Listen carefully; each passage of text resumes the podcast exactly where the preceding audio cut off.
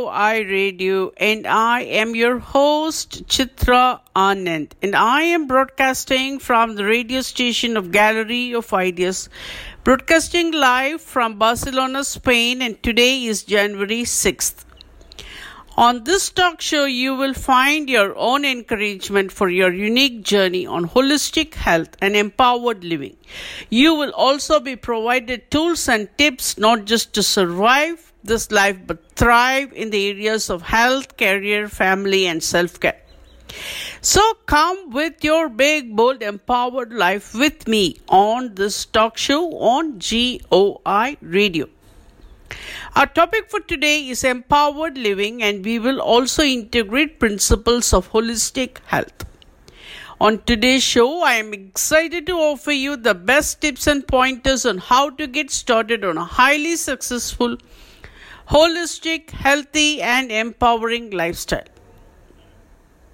You can also reach us on our Facebook group GOI Radio Polyglot Barcelona.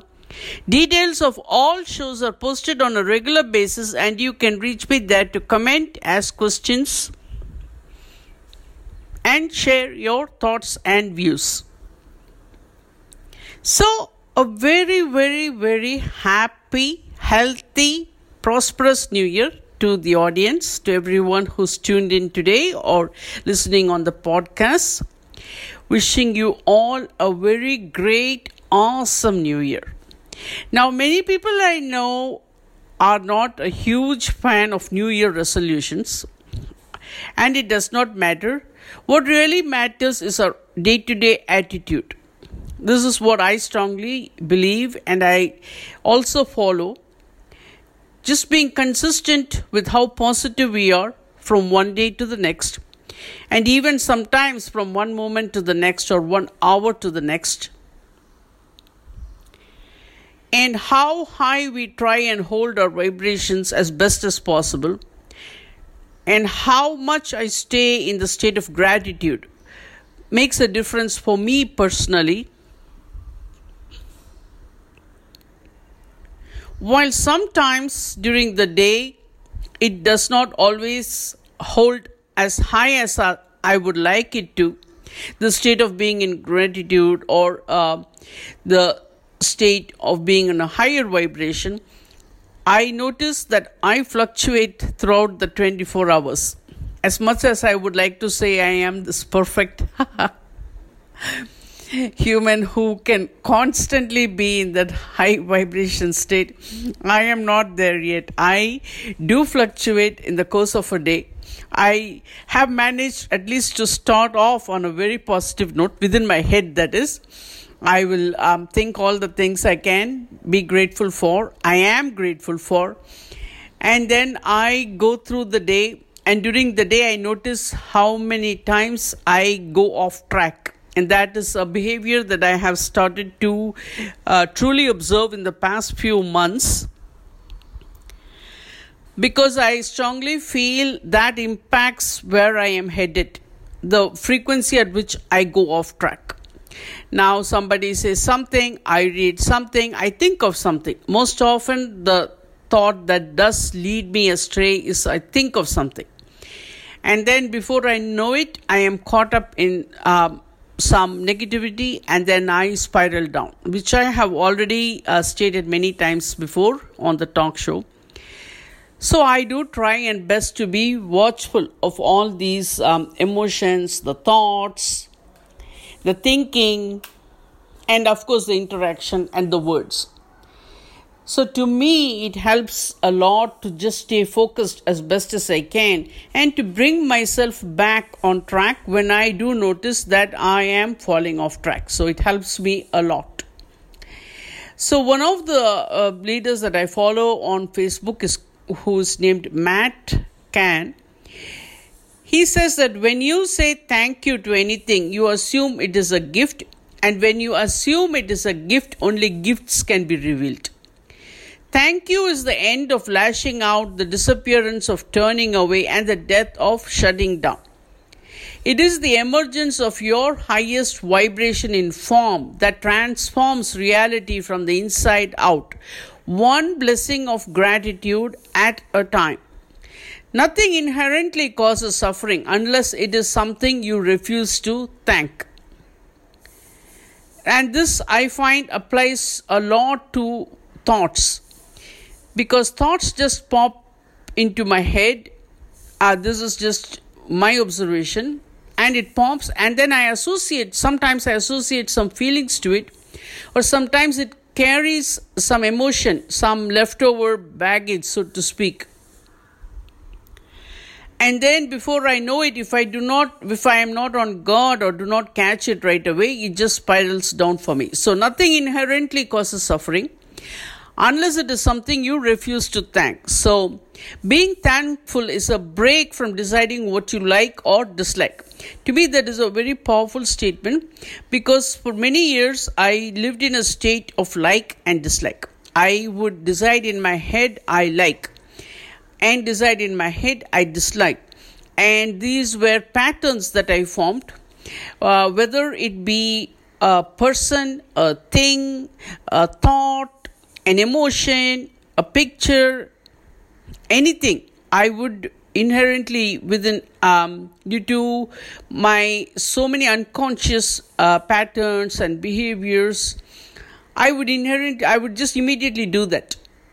As soon as i uh, either think of something or i see a person or i had that habit. And it took me many years of observing that i had that in my head and a pattern that i had developed over years and established um, in with with it that I realized that I wanted to break from it.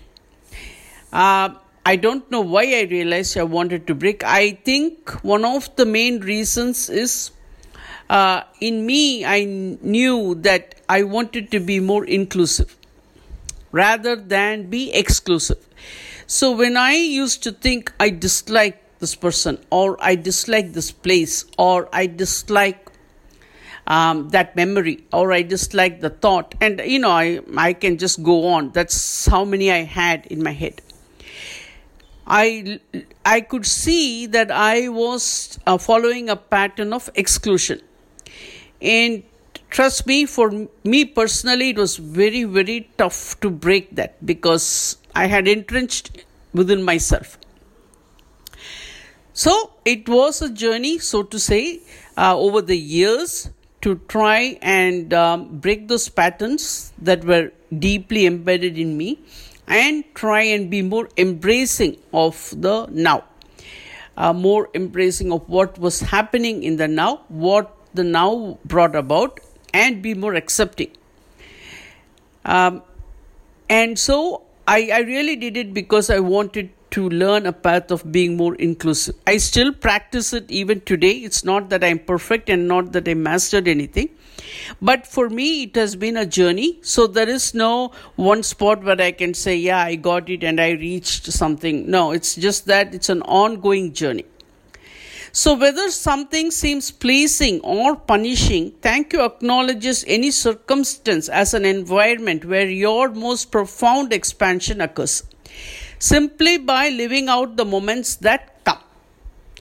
This doesn't make it okay to be hurt, rejected, judged, or betrayed, or any other form of abuse. But while moving yourself into safer and more stable situations, an awakening soul remembers to say thank you for each of the encounters that are created to inspire its most immaculate evolution.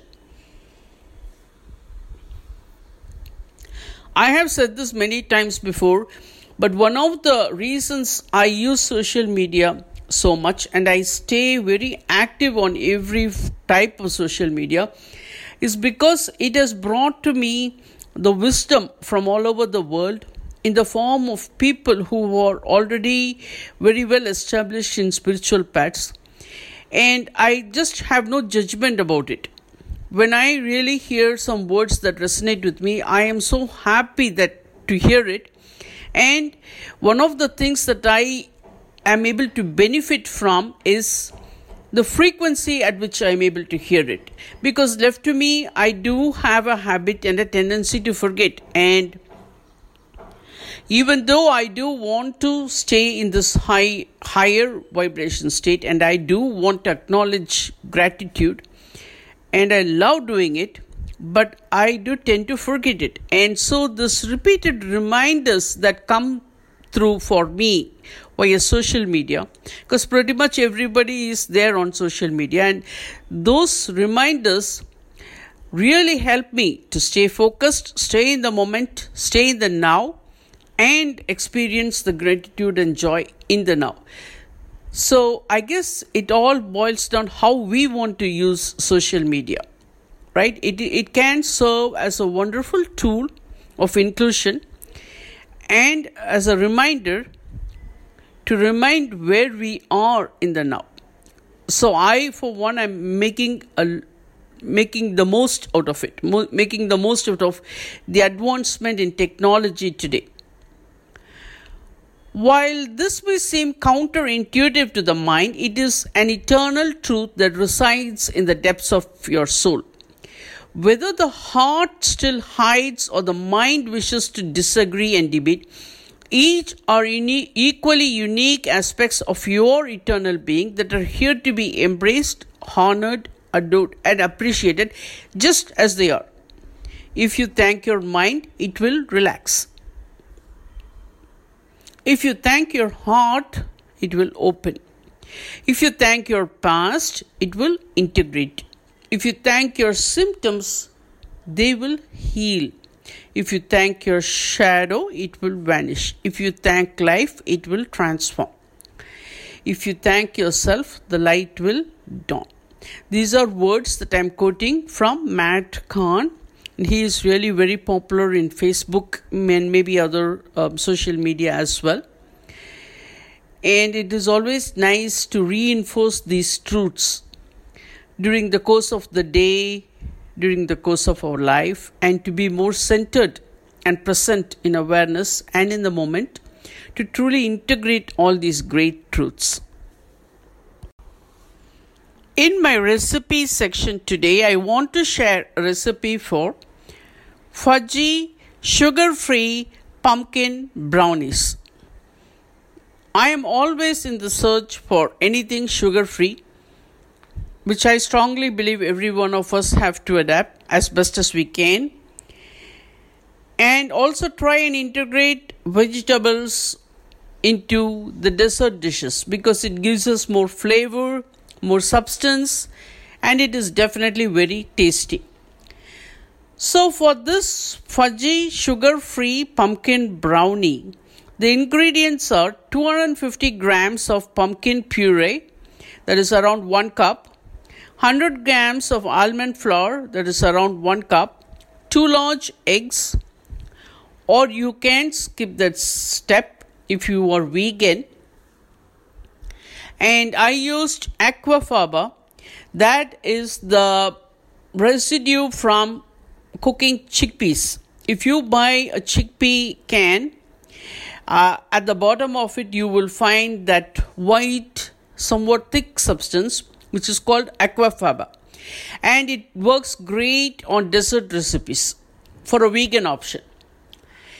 Then uh, 60 gram of sweetener of your choice, 45 gram of cacao powder unsweetened, 50 gram of melted butter, 1 teaspoon of baking powder and 1 teaspoon of mixed spice and I have used pumpkin spice here.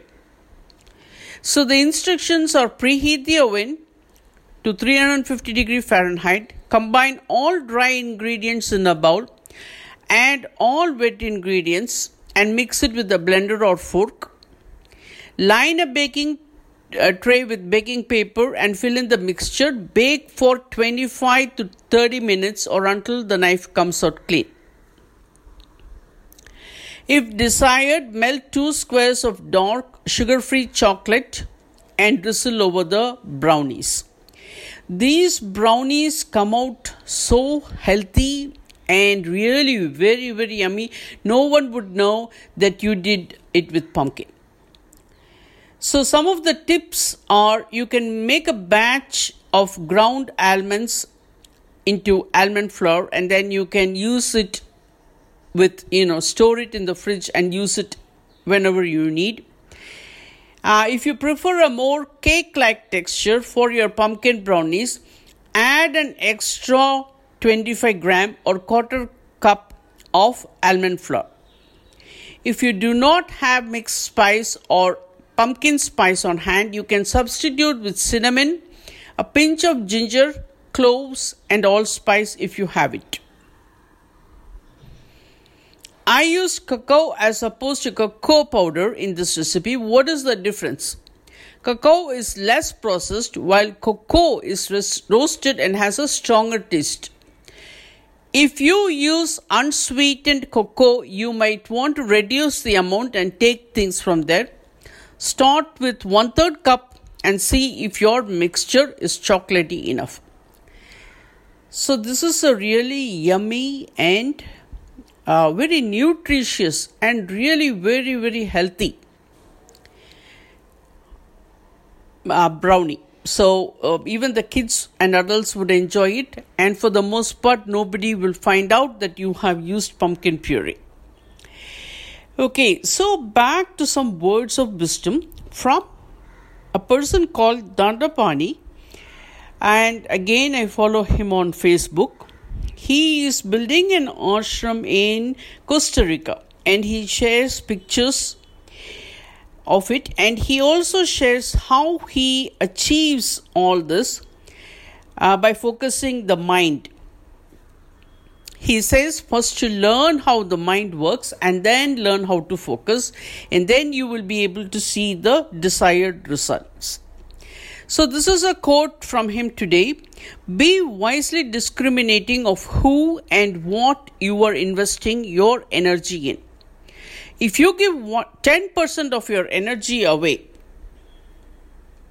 to someone or something that doesn't deserve it, that is 10% you could have invested into the people and things that truly matter to you.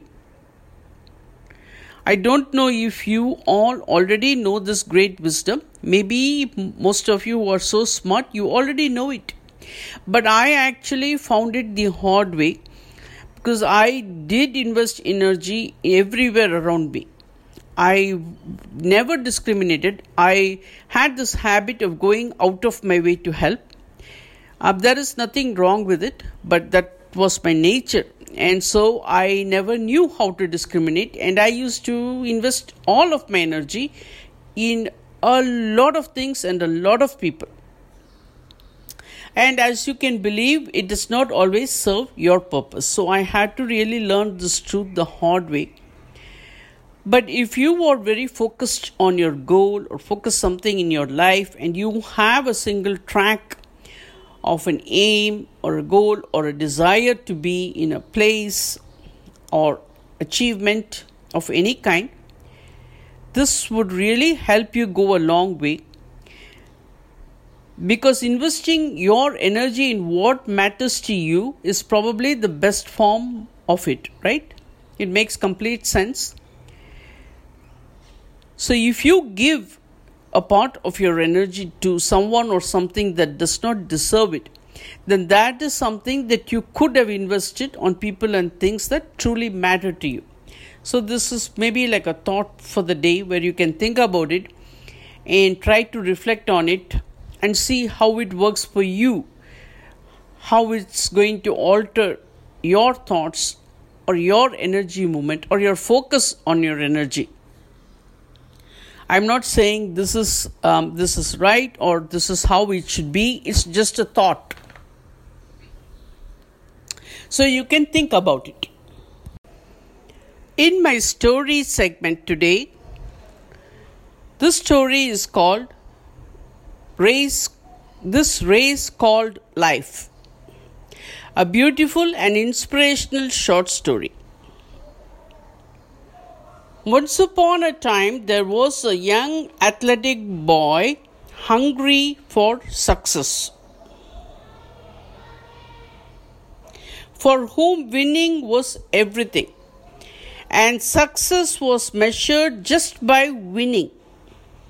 One day, the boy was preparing himself for a running competition in a small village, himself and two other young boys to compete.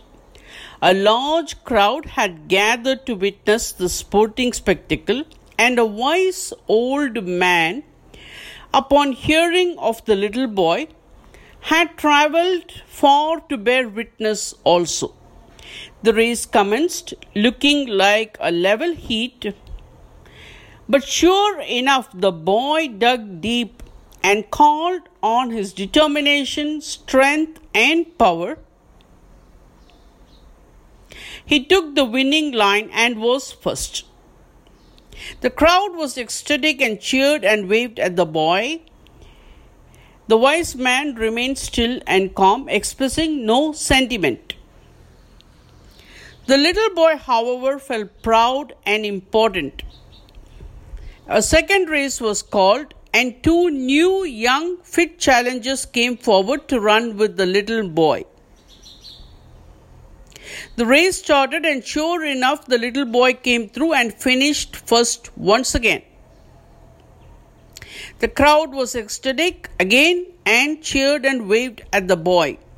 The wise man remained still and calm, again expressing no sentiment. The little boy, however, felt proud and important. Another race, another race, pleaded the little boy. The wise old man stepped forward and presented the little boy with two new challenges an elderly frail lady and a blind man. What is this? quizzed the little boy. This is no race, he exclaimed. Race? said the wise man. The race was started, and the boy was the only finisher. The other two challengers left standing at the starting lane. The little boy was ecstatic. He raised his arms in delight.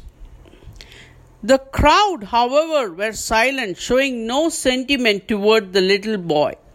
What has happened? exclaimed the boy.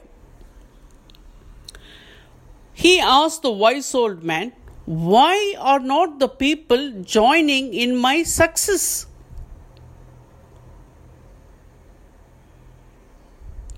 Race again, replied the wise man. This time finish together, all three of you. Finish together, continued the wise man.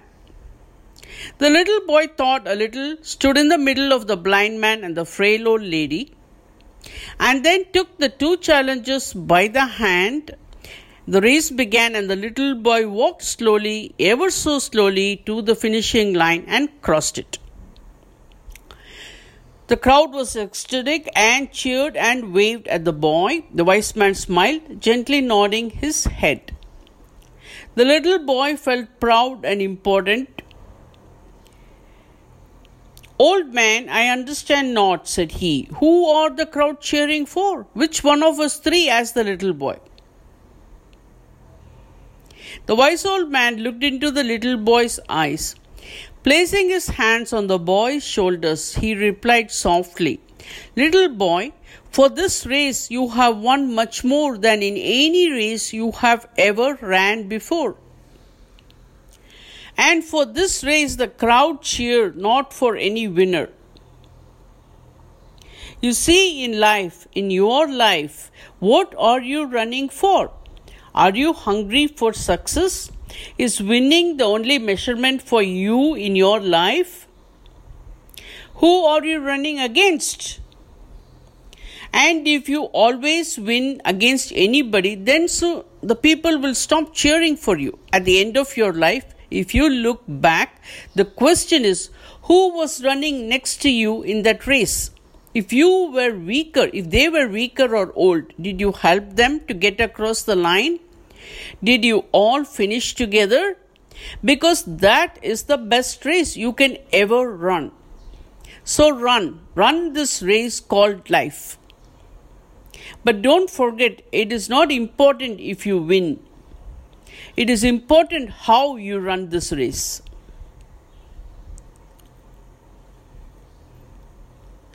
You know, I am such a big fan of these uh, stories uh, which hold a moral inside of them. You know, the moral is kind of embedded, and you really have to listen to the story uh, to get it. Uh, that is because I grew up reading these uh, fables, as they were called. I used to have a lot of those books, and I also used to have uh, small, small story books. You know, uh, by Hans Christian Andersen. So many people, and um, a lot of books, uh, comics, I should say. Oh, I'm a huge fan of comics. I love comics I even love it today. I if if I you know whenever I get a chance, I still sit and read comics. I love them so much. But growing up, I would just I was a you know voracious reader. I would I would read any any um, book. Uh, mostly, I have read uh, from an author called Enid Blyton, and a lot and lot of comics and a lot of fables. So I find that the truth uh, is so easily said in that in the story in the form of a story, right? Because uh, when we take our life, it does not matter if we are running a race or anything. Actually, people uh, handle their own life as a race. That is, every day they take it as a race. Uh, they get up in the morning, and if they have some work to get done, then it becomes a race in their head. Uh, I'm saying for the most part I have seen people do this. Uh, it's somehow like I need to get all these things ready and I need to get all those things done. So either they are racing with themselves or they are racing with some other member of the household. But in many forms, it is a race. They do not call it living when you really start to live this is just my experience and uh, you know from my point of view but when you really start to live you become very mindful uh, one of the things that i notice that i do with my husband is that i become very mindful. I become I, attentive and pay a lot of attention to his points of view to his thoughts and his uh, way of thinking and uh, his opinions.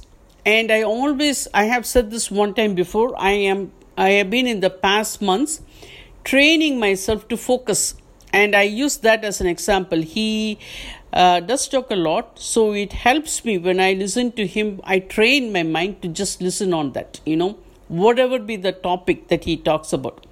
Earlier i used to dismiss if if for instance if he tra- talked about cricket i am not a huge fan of it so i would either dismiss it or not pay attention or you know do something like that but now i don't do that. I pay complete attention. I just totally totally tune myself in and i listen to this. And that really i have noticed it helps both ways. It helps the person who is talking because they have an attentive audience. It helps the person who's listening because you're becoming you're bringing more awareness into that act. And you're training your mind to focus at the same time. And you are also being more present for me this is how it is being more present so when you do all this uh, a byproduct of it is you tune tune yourself into the uh, desires of the person you are listening to. Uh, sometimes it's like the story, it is kind of hidden. Uh, it, they might not outright say what it is that they want to say, but it will definitely be hidden inside of it. Uh, that's just my experience. So you can also practice that when your spouse or uh, somebody close to you, or a friend or neighbor, uh, anyone you choose and you train yourself focus your mind to listen and then you can catch on all the underlying things that goes beneath it. Because sometimes people are angry or they are frustrated or they are sad or they're depressed. So many emotions happen through all of us throughout the day. And when somebody lends an ear it just comes out more, you know, whatever is the feeling, whatever is the underlying feeling.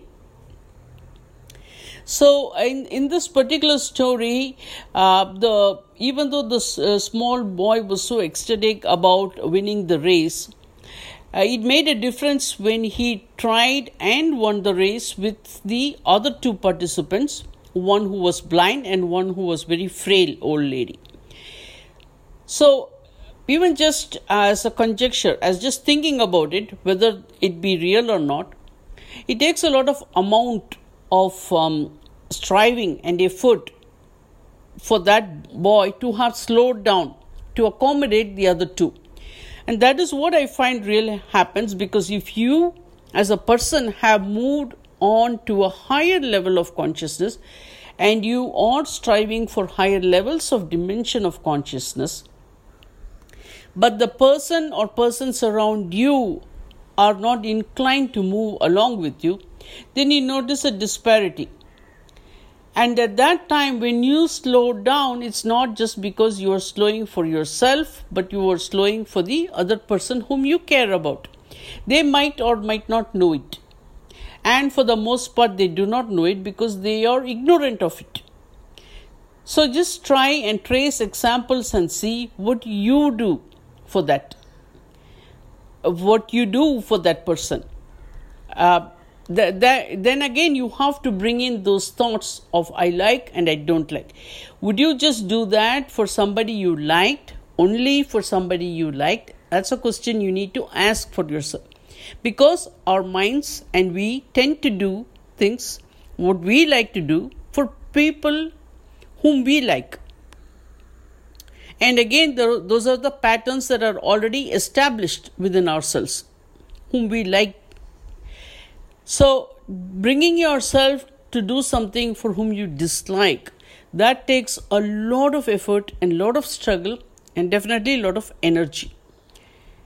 But when you do that, that what reaches out is the compassion that is reaching out.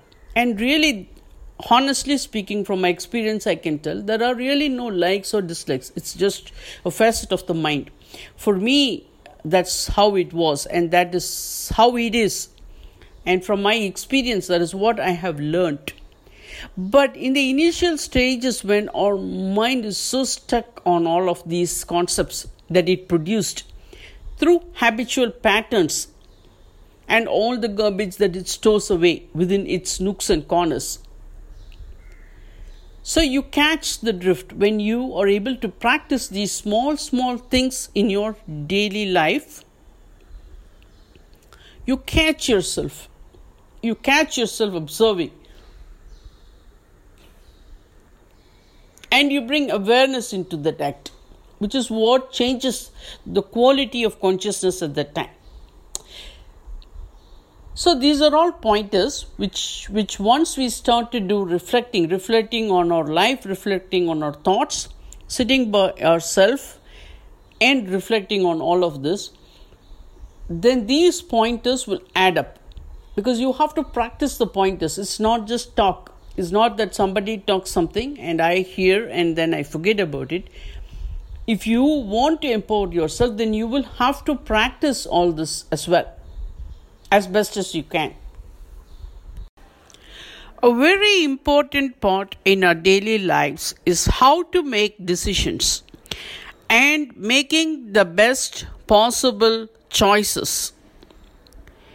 Some of our decisions are so routine that we make them without giving them much thought.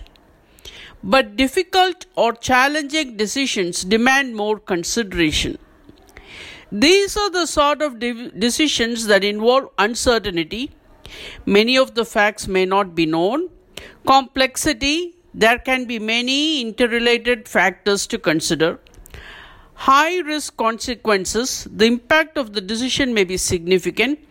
Alternatives, there may be various alternatives, and interpersonal issues. You need to predict how different people will react. When you're making a decision that involves complex issues like this, you also need to engage your problem solving as well as decision making skills. It pays to use an effective, robust process in these circumstances to improve the quality of your decision and to achieve consistently good results. A systematic approach for making decisions a logical and ordered process can help you do this by making sure that you address all of the critical elements needed for a successful outcome. Working through this process systematically will reduce the likelihood of overlooking important factors. A seven step approach takes this into account. First, create a constructive environment, then, investigate the situation in detail, generate good alternatives, explore your options, then, select the best solution, then, evaluate your plan, then, communicate your decision and take action.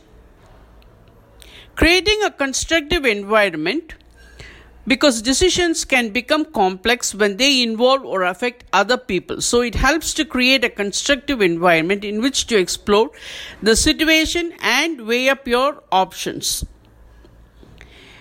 Before you can begin making a decision, you need to make sure you fully understand your situation.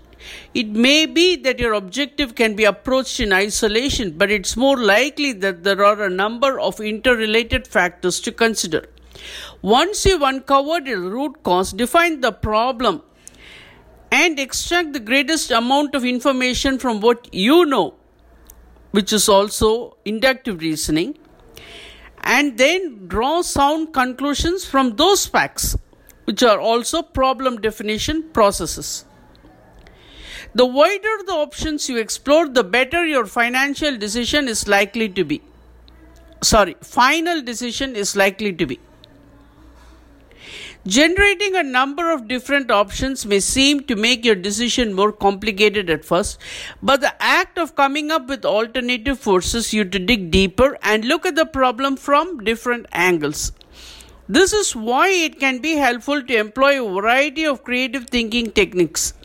These can help you to step outside your normal patterns of thinking and come up with some truly innovative solutions.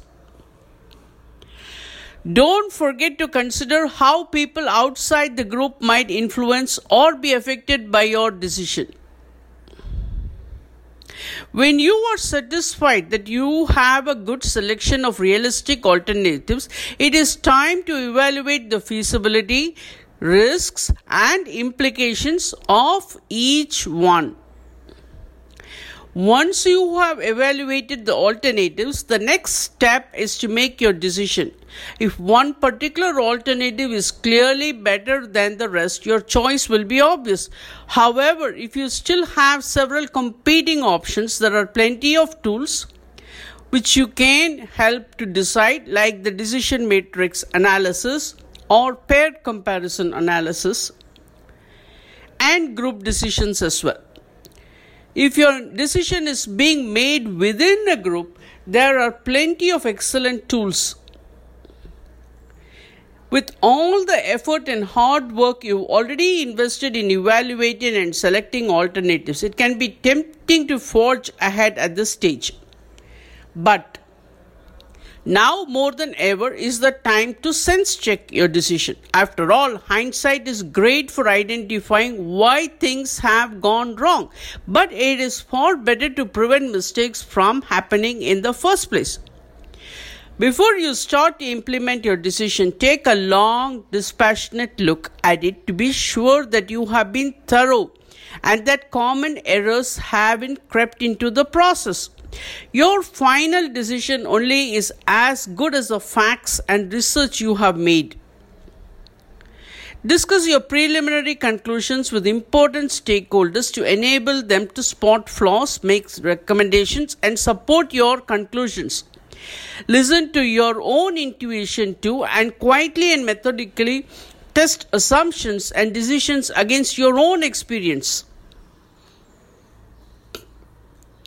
Once you have made your decision, you need to communicate it to everyone affected by it in an engaging and inspiring way.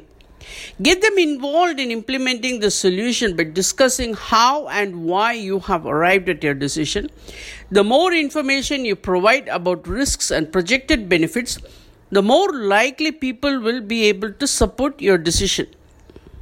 If people point out a flaw in your process as a result, have the humility to welcome their input and review your plans appropriately.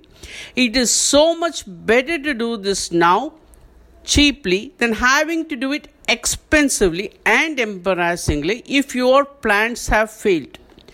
While these may all sound um, like a huge decision making process in a huge um, multi million dollar company or a Fortune 500 company and so on.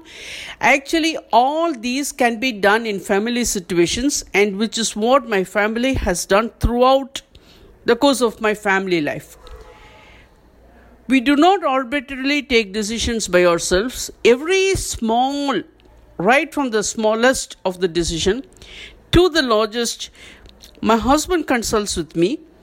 And not that I know everything, but I always feel two heads are better than one. And from a very, very early age, we consulted our son as well. So it, it is almost like a second habit to us. We ask each other, you know, what should we do and how to do it, when to do it, and why to do it. And these are from as simple as something that might cost one dollar to thousands of dollars. is just a habit in our family. And I don't know how or why it formed or when it formed, it just happened that way.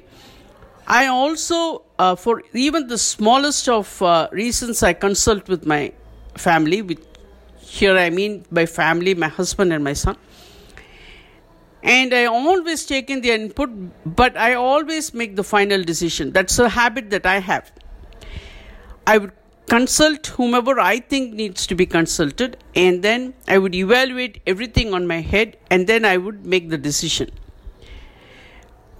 But these are very good habits to inculcate with small children because they also get into the habit and a pattern of consulting with others and forming uniform decisions. But for women, I feel that this is very crucial in their lives. Many women I know, uh, they completely rely on uh, either their spouse, their husbands, or their extended family, like a father or brother or someone. And they allow themselves to be easily influenced by these people. While there is nothing wrong in being influenced by others, I feel women, especially after a certain age, um, maybe 40 plus or so, have to empower themselves to make their own decisions. And especially if you are a professional woman, you really have it in you to make your decision. Again, there is nothing wrong in consulting others. I do it all the time. But the final decision has to rest within your hands. It cannot rest in somebody else's hand. This is just my personal opinion and my thought process in this. Because I feel we become very empowered when we make our own decisions, however small the decision is and however large the decision is. And I am only talking about personal decisions. If it is a family decision, like involving the husband and wife and children maybe at a at a stage where it might just involve the husband and wife like the husband and wife are leading a retired life so decision they make at that point only involves them but will have some consequences on their adult children whom they can inform at a later date but making the decision revolves around the couple Likewise, there are many, many, many decisions that revolve around the single person, whether it be the husband or the wife. So at these times, I find women just completely relying and allowing somebody else to influence their decisions when they themselves are very capable. And why are they hesitating to make the decision? So, what if it is a wrong decision? Just think about it. If it is something that you can afford for it to be wrong, like a small decision. I take um, ex, um, I employ a personal trainer. I, I did in the past one just one time. I already knew everything um, as far as those exercises. I already knew what to do, but I did employ one thinking that that person would be far equipped and f- had much better knowledge than I did to help me with an exercise plan. However, it did not work well because uh, the person did not um, was not uh, completely knowledgeable about the subject and did not care enough to invest his time and energy so it just fell through but i did spend a small amount of money to go through it So at that time, my husband did suggest to me, yes, you know so much about exercise and stuff. Do you really need to employ one? And I felt I needed to employ one, and I went went ahead. And when I made the mistake, my husband was the first to know because I shared it with him and told him it didn't did not work for these reasons. Though my husband did not say anything, for me it was okay. So if, if I had made a mistake, that was it. It was okay. The the thing about it is we always learn from our mistakes. Not only can I learn from my own mistake, I can also learn from mistakes other people make. I watch how some women uh, totally rely or be swayed by the opinions of their husbands or extended family and are at a loss to make decisions on their own. And these are women who have had professional lives. So, why are they hesitating? So, what if something goes wrong? Why cannot they own up for their own decision? But by getting into those kind of spots, they're giving away their powers to others. They are not empowering themselves when the chance presented itself, when a situation presented itself, when circumstances dictated itself. So, empowerment to me, in my own opinion, does not just fall from the sky, does not just happen overnight. It happens every single day, every single moment when you take empowering decisions while you can consult your near and dear ones about the decisions you take, finally it has to rest in your own hands. It's just common sense to me. And if you are leading a professional life, all the more you need to get more empowered in the decisions you take. I have a maid, a cleaning maid who helps me. And though she has a lot of financial troubles, I'm always amazed at the empowerment she owns that is what empowerment is all about. It is owning it. It's not some skill that just you go to a class or an educational institute and learn. It is something that you own. It is there for you to take, especially for women. That's why I have my two women's group because I really want to see women more empowered. And it is definitely possible.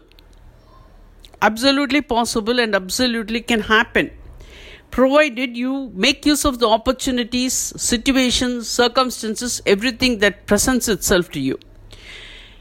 If you feel scared or reluctant or anxious to plunge in and take decisions on your own, you can start with small things that do not affect in a big way, like going to the grocery store and buying what you think your family needs buying to going to a departmental store and buying clothes that you think will serve the purpose.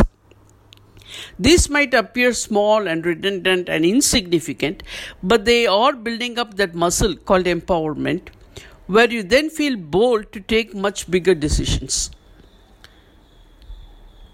But I still honestly feel that the decision, whether you be a man or you be a woman or you be a child, has to rest with you. But children under the age of 18 definitely need to proceed with caution from parents. There's no doubt about it. Parents do have the final say. But when you cross, when children cross 18, yes, they need to be empowered to make decision. When my son was growing up in high school, he had the option to choose the subjects that he wanted to study. And though I did not think those were the right subjects to choose, my husband and I allowed him the liberty to make the choice. We were, of course, consulted, we were aware of what was going on, but we gave him the freedom to choose what he felt that he wanted to study at that point of time.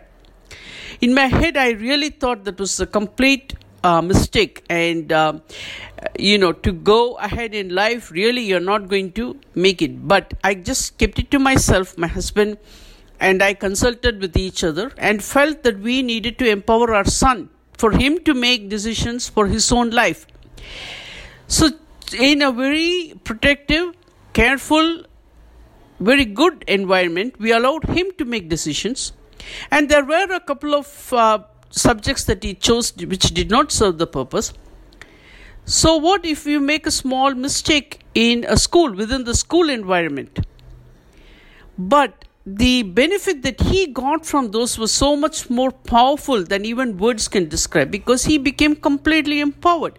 Even today, he asks us before he makes any decision. Honestly, today we really do not know what decisions are going on because we are totally lost by you know what's happening with technology and everything is going up so fast. But to his credit, my son asks us and consults with us before making a decision. But my point is, he knows that he has to make the final call. That's why empowerment is so important, whether it be a child, whether it be a man, whether it be a woman. But women, especially above the age of 40, and if you are financially independent, really, I don't think there is any excuse for not taking your own decisions. That's just me and that's just my personal opinion. But this is food for thought for those of you who are listening and who know somebody you can identify in your personal life that you can observe and make changes to your patterns if you are so inclined. In my book section, I want to talk about the happiness advantage this book comes with a core message about happiness and success. It is not that success brings happiness as much as it is the other way around. Happiness brings success. Author Shawn Achor guides you through seven principles in positive psychology that lead not only to happiness but also to the life you want. It's a huge perspective switch to the common idea that we can be happy when we are successful. Success will not bring happiness after all. Become happy and success will follow. Constantly scanning the world for the negative comes with a great cost. It undercuts our creativity, raises our stress levels and lowers our motivation and ability to accomplish goals, says the author. The key teachings from this book would be we reach success because we are happy and not the other way around. Happiness is not just a mood, it is a work, work ethic. The author explains how a negative outlook on the world affects everything you do. And by changing that to the positive, it brings positivity into everything you do. It is hard to find success when you are still bringing in the negative. If we make it easy to do the right things and hard to do the wrong thing, success gets easier. Small, manageable chunks of improvement are best. A negative outlook is a habit, and habits can be broken. In my life, I see so many people around me with an absolute negative attitude with them. A negative attitude at the way they look at life, at the way small things happen, and in their words. They are pretty much seeped in negativity. While it is very difficult to pinpoint it to them and you know make any correction, even though we would wish to show them the other side, most people I know resist change. They're so comfortable in their attitude of negativity and a habitual pattern of negativity that they do not want to change to anything positive. They might be well aware that it would serve them best to have a positive attitude and to try to bring more happiness and joy into their lives. But they have made this a habit and they're so comfortable and in their comfort zone with their habits that they certainly do not want to change. And just by coercing someone to change, that never works either. So, one of the advantages that we have in today's world through technology, we can read a book anywhere. We can read an audio book, we can read a book through Kindle, we can also read a book like a paperback book. So, the and definitely borrow from the library and there are many good sources to borrow online as well, which I very periodically do. So you really don't have to invest a whole lot of money while expanding your knowledge base. And by reading more books, you are definitely not just picking up on knowledge, the current trends, current technology, what's happening. But so much more that we learn. Instead of being like inside a small nut or something, we just realize that life is one big ocean. There is so much out there, and we have the liberty to pick and choose. Once you're already geared up on the happiness or joy path and being positive about everything, your outlook, your choices, your daily life, and you keep yourself in a vibrant and high state of frequency, you are going to tend to, tend to choose that which will resonate with you that which will resonate with you to bring more joy and happiness and peace. And to show you that there is really so much more that you can invest your energy in. Be more discriminating about it. Invest in your own self the energy that you want your life to shape up, your thoughts to shape up, your emotions to shape up, and the life that you want to see manifested.